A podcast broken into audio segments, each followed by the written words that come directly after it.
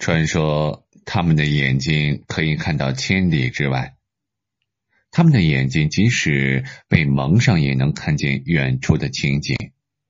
他们是拥有天赋的人，他们是真实存在的千里眼。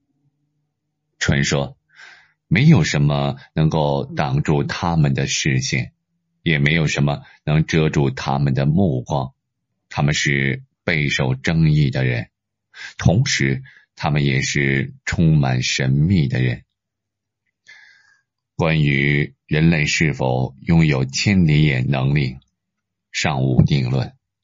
那些自称拥有千里眼的人，往往具有以下的特点：除了拥有超常规的视力外，他们和常人并无区别。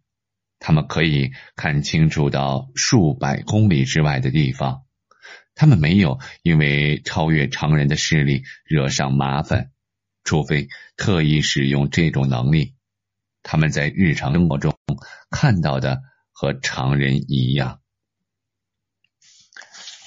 如果不是一场突如其来的灾难，瑞典人马努埃尔根本不可能意识到自己竟然拥有一双千里眼。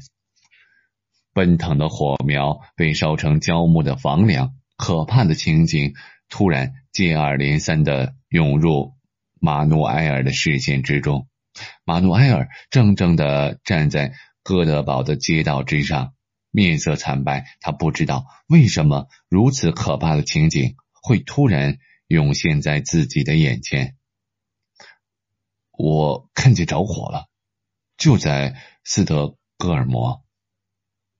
一九五七年的七月一天晚上，正在哥德堡的。和朋友聊天的马努埃尔突然看到四千米外的斯德哥尔摩着起了大火，他喃喃的向同伴描绘出自己所看到的一切，却招来了大家的耻笑。马努埃尔自己也觉得不可思议，但眼前的一切都太过真实，让马努埃尔不得不相信那正是发生的事实。他坚信自己不会看错。因为他的家就在斯德哥尔摩，他对那里的一切都了如指掌，街道的位置、房屋的分布都和他看到的一模一样。马努埃尔没法把视线从火灾上移开，而他的心情很快就从惊讶变成了恐惧。他看到火势无法遏制的迅速蔓延着，一直蔓延到了自己的房子街道上。他的邻居家火光冲天。他的房子也被火苗点燃，同伴们顺着马努埃尔的视线看去，街道上一片宁静，什么都没有发生。过了好一会儿，马努埃尔才恢复了正常。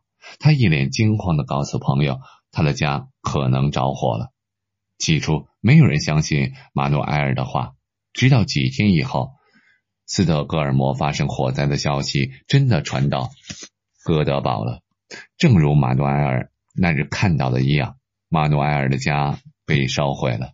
马努埃尔无法解释为什么自己会拥有超越常人的视力，更不清楚自己的视线何以越过那么多景物，直达斯德哥尔摩呢？但他决定不浪费这一上天赋予的神力，他用那双千里眼帮人排忧解难。譬如用他的超视力帮荷兰大使夫人找到丢失的购物收据。尽管马努埃尔的故事流传甚广，还是有人对此保持怀疑态度。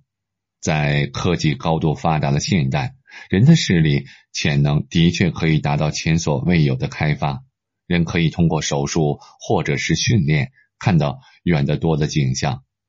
有医生证明。人的视力极限完全可以达到四点零以上，也有科学通过试验证实，人的确能够凭借训练大幅度的提高视力。